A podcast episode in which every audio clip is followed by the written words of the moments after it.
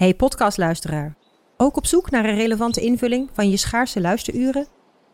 Tune dan in op de podcastserie ESG, even samengevat van BNP Paribas. Wij, Marloes en Aldert, spreken daar duurzame voorlopers en wereldverbeteraars. Waarover dan? Nou, bijvoorbeeld of we ooit duurzaam kunnen gaan vliegen. En waarom koeien in de stad nou een goed idee is? Dat en meer elke twee weken in een nieuwe aflevering. Dus abonneer je. ESG, even samengevat.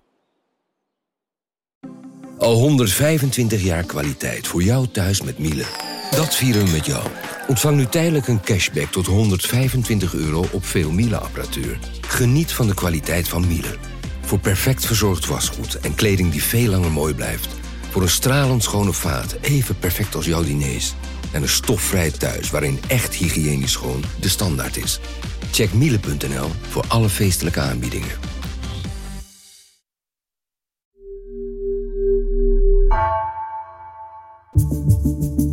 Vanaf de redactie van NRC het verhaal van vandaag. Mijn naam is Egbert Kalsen.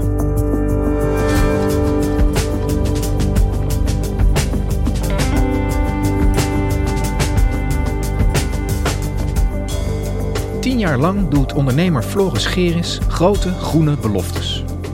Met miljoenen aan subsidie bouwt hij aan duurzame fabrieken, maar het klimaat wordt er nog altijd niet beter van. Onderzoeksjournalist Carlijn Kuipers onderzocht hoe dat kan. Waarom blijft de Nederlandse overheid bedrijven subsidiëren, ook als die nauwelijks duurzame energie produceren?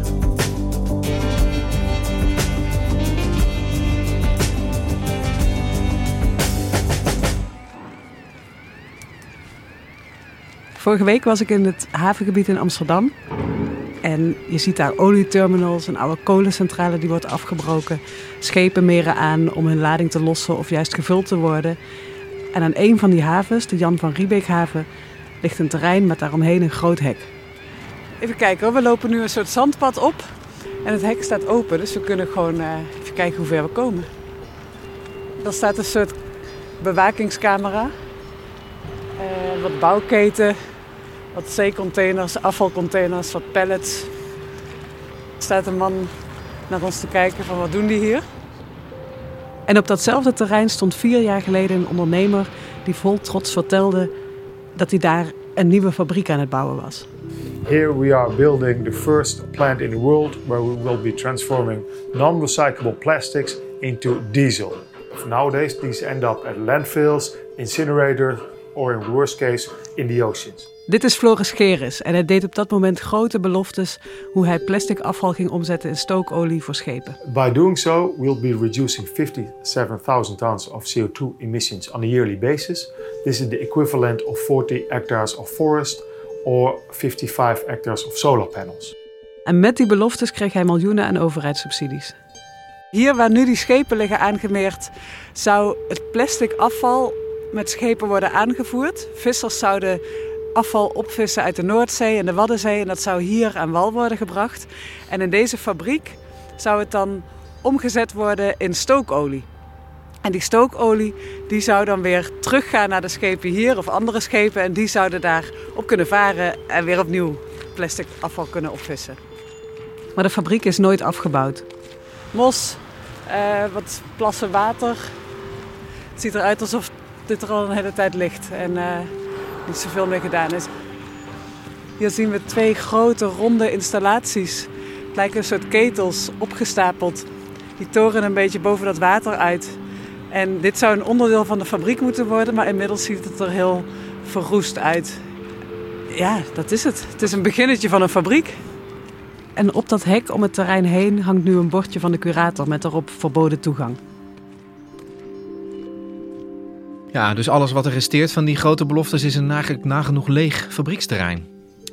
Ja, klopt. Uh, hij heeft nooit kunnen waarmaken wat hij, wat hij op dat terrein beloofde te gaan doen. En dat is eigenlijk iets wat we steeds zien terugkomen. Samen met mijn collega Bas Haan heb ik het zakelijke verleden van Floris Geres onderzocht. En wat bleek, hij doet keer op keer groene beloftes, maar in de afgelopen tien jaar dat hij als duurzaam ondernemer werkte, zijn de meeste van die beloftes niet waargemaakt. Maar hij wist wel steeds meer, steeds grotere subsidiebedragen binnen te halen. En wij vroegen ons af, hoe kan het nou dat er zoveel overheidsgeld gaat naar projecten die uiteindelijk nauwelijks iets aan duurzame energie opleveren? Ja, Carlijn, eh, jij bent er met Bas eh, ingedoken in deze ondernemer. Waarom wilden jullie dit verhaal maken? Ja, Bas en ik kwamen eigenlijk via verschillende wegen op projecten van deze Floris Geres terecht. En wat ons in al die projecten opviel, was dat er steeds een groot contrast was tussen de beloftes die hij deed en wat er uiteindelijk van terecht kwam. En toen we daar dus dieper indoken, kwamen we erachter dat het eigenlijk om iets veel groters gaat. Het gaat dit verhaal gaat ook over hoe de Nederlandse overheid de energietransitie voor elkaar probeert te krijgen en hoe die miljarden aan duurzaamheidssubsidies worden, worden uitgedeeld. Ja, want uh, de Nederlandse overheid heeft echt uh, vele miljarden klaarstaan om die groene transitie in goede banen te leiden. Over, over wat voor soort subsidies hebben we het dan? Ja, het zijn subsidies om de klimaat- en duurzaamheidsdoelen te halen. Dus het zijn subsidies die de overheid uitdeelt aan ondernemers die zeggen: ik ga een groen project realiseren. En daar worden ze in gesteund door de overheid. Um, het zijn subsidies op verschillende niveaus. Dus de Rijksoverheid, provincies, Europese Unie hebben allemaal hun eigen potten geld om dit voor elkaar te krijgen. Uh, denk bijvoorbeeld aan het Klimaatfonds, het Nationaal Groeifonds. En veel van die subsidies worden door RVO uitgedeeld. Dat is de Rijksdienst voor Ondernemend Nederland. En zij hebben de verantwoordelijkheid om namens ministeries en andere overheden dat geld uit te delen. Vorig jaar alleen al hebben zij 12 miljard aan subsidies verstrekt. En Floris Geris maakt daar ook gebruik van. Wat, wat voor iemand is hij? Wat voor soort ondernemer is hij? Ja, het is iemand die na zijn studie bedrijfskunde maatkleding ging verkopen. Later in het vastgoed terecht is gekomen. En op een gegeven moment kreeg hij door, zegt hij in interviews, dat hij uh, de overstap wilde maken naar duurzaamheid. Ik zag deze kans een aantal jaar geleden en ik dacht, ja, dit, dit heeft de toekomst. Want we moeten naar een schonere wereld. Want wat er nu gebeurt met de wereld, dat kan niet. Je ziet zoveel plastic in de oceaan drijven. Je ziet zoveel vervuiling. Hier moet iets aan gedaan worden. En uh, dat, uh, dat sprak me enorm aan. Hij ontdekte dus duurzaamheid als drijfveer bij zichzelf. En geeft het meer voldoening om wat idealistischer te ondernemen? Ja, absoluut. Ja. Ja, dit is leuker dan het eh, neerzetten van een groot gebouw. Kijk, en naast dat idealisme is het natuurlijk ook zo dat er gewoon goed geld te verdienen is in die sector. Duurzaamheid heeft de toekomst, zegt hij. En er liggen miljarden aan overheidssubsidies klaar voor ondernemers die, die iets met duurzaamheid willen gaan doen. Dus deze voormalige kledingman en vastgoedman die besluit uh, duurzaam te gaan ondernemen. Jullie zijn in zijn verleden gedoken uh, voor dit verhaal. Uh, wat, wat voor soort projecten zijn jullie tegengekomen van hem? Hoe is dit begonnen? Nou, de rode draad in alle projecten die hij doet, is dat hij van afvalstoffen weer een waardevolle grondstof wil maken. Dus hij wil bijvoorbeeld plastic omzetten in olie, afvalhout in waterstof. En hij zegt zelf, het heeft iets van alchemie. Alsof je van, van lood, van iets waardeloos, goud kan maken. Uh, dat zijn technieken die in proefopstellingen heel goed werken. Het, technisch kan het. Um, maar het is, het is best wel ingewikkeld om dat in het echt in een grote fabriek te doen. Omdat stoffen vervuild zijn.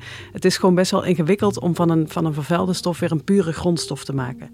Dus vaak is het te duur, te ingewikkeld, uh, levert het vervuiling op. Maar Floris Geres zegt elke keer, mij gaat het wel lukken. Ja, dus hij gelooft uh, in zijn eigen project, zou je kunnen zeggen. Um, hoe, hoe pakt hij dat aan? Hoe ziet dat er in de praktijk uit? Ja, dat kan ik eigenlijk het beste uitleggen aan de hand van de drie projecten die we hebben onderzocht. Het eerste project was Bin to Barrel. En dat was dat project waar hij plastic afval wilde omzetten in stookolie. En waar hij grote beloftes deed over CO2-reductie. En hij wist daar ook heel goed wat werkte in de media. Dus hij ging bijvoorbeeld op de foto met staatssecretaris Stientje van Veldhoven en Tesselse vissers plastic uit zee halen en dat verwerken tot duurzame diesel... waar vissers uit Texel vervolgens weer mee kunnen varen. Dat is het initiatief van drie mannen die dit vandaag hebben gepresenteerd... aan staatssecretaris Stientje van Veldhoven. En een van hen is Floris Geres. Goedenavond, Floris. Voor dat project krijgt hij aanvankelijk de provincie Drenthe enthousiast. Zij zeggen 150.000 euro subsidie toe... Um, maar even daarna laat de provincie het project onderzoeken en ontdekken ze dat het toch risicovoller is dan aanvankelijk gedacht. En dan trekt de provincie Drenthe de subsidie wel in en besluit hij verder te zoeken. En uiteindelijk komt hij in Amsterdam terecht. En daar vindt hij het havenbedrijf Amsterdam dat 9 ton investeert in zijn project. Ondanks het feit dat Drenthe dus het eerder heeft gestopt uh, vanwege de zorgen over de techniek. Ja, want, want wist het havenbedrijf dan dat Drenthe hier zo kritisch over was, over deze techniek? Dat weten we niet. Uh, wat we wel weten is dat een, een ambtenaar uit Drenthe de, de omgevingsdienst in Amsterdam heeft gewaarschuwd. Maar die zei dat is iets voor handhaving. Dus met andere woorden, dat zien we later wel. Het weerhoudt het havenbedrijf er dus niet van om die 9 ton te investeren. En met die eerste investering stapt Floris Geris vervolgens naar de Rijksdienst voor Ondernemend Nederland, die verschillende subsidies uitdelen. En in 2015 zegt de RVO 4 miljoen subsidie toe. Hij heeft dan nog geen vergunning. Die vergunning moet nog komen en dat levert aanvankelijk heel veel gedoe op. Uiteindelijk komt hij er wel. Dan blijkt de fabriek toch te, te vervuilend. En lang verhaal kort, de fabriek wordt na een paar jaar stilgelegd door de omgevingsdienst. Ze leggen een bouwstop op en die hele fabriek komt er nooit meer. Het bedrijf gaat failliet en van die groene beloftes is dus eigenlijk niets terechtgekomen. De Tesselse vissers krijgen geen stookolie. Uh, en er is 2,7 miljoen aan overheidsgeld in dit project gegaan en nooit meer teruggekomen. Dus zonder dat er ook maar uh, iets aan, uh, aan groene stookolie, zou ik dat maar even noemen, uit die fabriek gerold is, is er, is er 2,7 miljoen euro verdampt. En dit is pas het eerste project, want terwijl Binto Barrel in de problemen komt, is hij alweer bezig met een tweede project. Dat heet Bioenergy Netherlands. Moet ook in het Amsterdamse havengebied komen. En daar wil hij um, snoeiafval en ander houtafval omzetten in duurzaam geproduceerde warmte en elektriciteit en uiteindelijk ook in waterstof. En weer doet hij grote beloftes. Hij belooft 8000 huishoudens van warmte te voorzien. Zegt dat er 100 auto's per uur op waterstof kunnen gaan rijden. En hier zie je eigenlijk hetzelfde patroon. Dus hij doet de beloftes, hij krijgt een vergunning en dan gaat hij subsidies aanvragen. Hij krijgt eerst 30 miljoen toegezegd van RVO. Vervolgens 4 ton subsidie van Economische Zaken, 3,1 miljoen van de gemeente Amsterdam, dat een fonds is met, van Europees geld, en 4,5 miljoen lening ook van de gemeente Amsterdam. En wat je dus ziet is dat hij verschillende subsidies op elkaar stapelt. Met de toezegging van de eerste subsidie kan hij weer nieuwe fondsen en leningen binnenhalen. Ja, dat loopt echt in de, in de tientallen miljoenen. Hij heeft de subsidiekraan goed gevonden. Lukt het hem deze keer dan wel? Nou, het is in dit geval gelukt om een fabriek te bouwen. Er staat nu een fabriek in het Amsterdamse havengebied. Maar tot dusverre doet hij echt niet wat er, wat er beloofd is. De fabriek heeft enkele tientallen dagen gedraaid. Um, heeft veel minder warmte opgeleverd dan die beloofde 8000 huishoudens. En er zijn geen 100 auto's per uur die op waterstof rijden, want de fabriek heeft maar één dag waterstof geproduceerd. Dus weer lukt het hem eigenlijk niet om zijn, zijn mooie groene beloftes waar te maken? Nee, klopt. Maar hij gaat wel door met die groene beloftes. Hij is alweer bezig met een, met een derde project, Biofuel Groningen. En daar wil hij eigenlijk een, technisch een beetje een kopie maken van de fabriek in Amsterdam, maar dan 16 keer zo groot. Dus hij wil daar groen gas gaan produceren, duurzaam geproduceerd gas. Um, hij wil 450 megawattuur produceren. En dat is zoveel als, als een grote stad nodig heeft aan, aan gas. En wat hij daar doet, is dat hij het project in Amsterdam gebruikt als een soort visitekaartje. Dus hij zegt tegen investeerders, tegen subsidieverstrekkers van kijk, in Amsterdam staat een fabriek, die kan dit en ik wil dit nu 16 keer zo groot in Groningen doen. En dat lijkt opnieuw te werken. In 2020 en 2021 kreeg hij meer dan een half miljard subsidie toegezegd van de RVO. En hij heeft een Deens fonds gevonden dat bereid was om 170 miljoen euro te investeren in dit project. Dus wat je ziet is dat de, de beloftes, de ambities, maar ook de bedragen steeds groter worden. En dat op basis van een visitekaartje, namelijk een fabriek in Amsterdam die eigenlijk ook niet doet wat hij moet doen. Eh, wat is er dan van dat Groningse project vervolgens terechtgekomen? Nou, vooralsnog niks. Op dit moment is het een braakliggend stuk terrein in het, in het havengebied van Delfzijl. Het is uh, ja, een terrein met onkruid, een sloot, wat windmolens. Maar er is nog niks van die fabriek gerealiseerd. Er ligt geen fundament, er is gewoon nog niks. Maar de overheid rekent ondertussen wel al op de milieuwinst die dit project moet gaan opleveren. We hebben die klimaatdoelen voor 2030, zo voor zes jaar. En de overheid heeft dit soort subsidies gebruikt om aan die klimaatdoelen te gaan voldoen. Maar als je kijkt naar dit project, ja, daar, daar gebeurt gewoon nog niks. Er is nog geen CO2-winst behaald. Dus er wordt al wel rekening gehouden met de milieuwinst van dit soort projecten. En er is ook al, al heel veel in geïnvesteerd, hè, wat jij vertelde in die projecten. Weten we eigenlijk waar dat geld is gebleven? Ja, dus een paar miljoen van de subsidies zijn al uitgekeerd. Bijvoorbeeld voor dat project waar ze hout wilden vergassen in Amsterdam. Die bedragen die komen niet meer terug. Uh, maar andere subsidies, bijvoorbeeld die 500 miljoen uh, voor het project in Groningen, die worden pas uitgekeerd als er daadwerkelijk groene energie wordt geproduceerd. En dat geld is dus nog niet uitgekeerd, want er is nog niks. Dus dat geld staat eigenlijk te wachten op het moment dat het lukt om die fabriek neer te zetten. Maar die bedragen die kunnen ondertussen niet naar andere projecten. Maar hij heeft dus wel de afgelopen jaren al, al enkele miljoenen overgemaakt gekregen van die subsidies. Wat ik me nou zit af te vragen, is, is die Floris Geris nou iemand die dat geld in zijn eigen zak heeft gestoken? Is hij ermee vandoor? Of heeft hij ook goede bedoelingen en wil hij oprecht uh, duurzame investeringen doen? En, en, en lukt het hem gewoon niet tot dit moment? Ja, ik snap die vraag. Floris Geris benadrukt zelf steeds van... ik wil echt een duurzamere wereld voor elkaar krijgen. We hebben hem natuurlijk ook gevraagd waarom die projecten niet doen wat hij aanvankelijk heeft beloofd. En daarop zegt hij van ja, het gaat hier om innovatie, daar kunnen dingen misgaan. Hij wijt de vertraging bij het project in Amsterdam, waar ze het hout wilden vergassen, ook aan uh, de corona-epidemie. En hij zegt dat ze problemen hadden bij de twee verschillende projecten in Amsterdam met de leveranciers van de techniek. En hij benadrukt dat, uh, dat ze zelf ook miljoenen hebben geïnvesteerd in de projecten. En wat belangrijk is om te benadrukken, we hebben geen enkele aanwijzing dat hij oneigenlijk gebruik heeft gemaakt van subsidiegelden. Maar dat is eigenlijk ook niet waar dit verhaal echt over gaat. Um, volgens mij legt dit verhaal ook veel bloot over het systeem van klimaatsubsidies.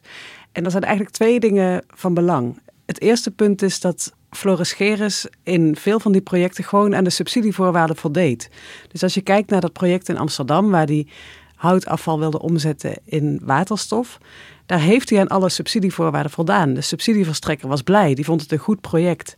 Maar als je dan dieper in die voorwaarden kijkt, dan zie je van de enige dingen die hij hoefde te doen, was het vermogen neerzetten om warmte en elektriciteit te produceren. Dus eigenlijk wat hij alleen maar hoefde te doen was een fabriek neerzetten. En of die nou aanstond of niet, of die groene energie produceerde of niet, dat maakt dus voor die, voor die subsidie niet uit. En dat laat zien dat er een groot gat kan zitten tussen de subsidiebedragen enerzijds en de klimaatwinst anderzijds.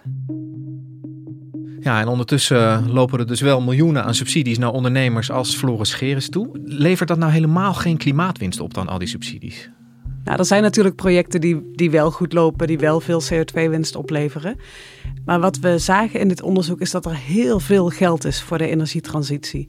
De overheid heeft ervoor gekozen om het klimaatprobleem op te lossen door bakken geld beschikbaar te stellen voor ondernemers. En het is eigenlijk zoveel geld dat de RVO het probleem heeft dat ze het geld in sommige programma's nauwelijks uitgegeven krijgen.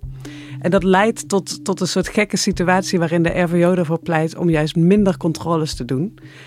Om het makkelijker te maken voor ondernemers om subsidie aan te vragen.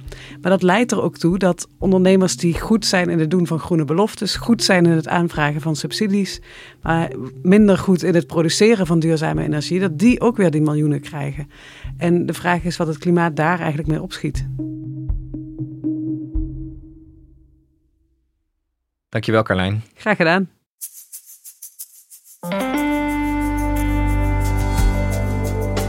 Je luisterde naar vandaag, een podcast van NRC.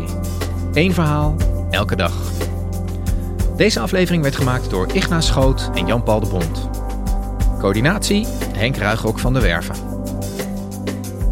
Dit was vandaag. Morgen weer.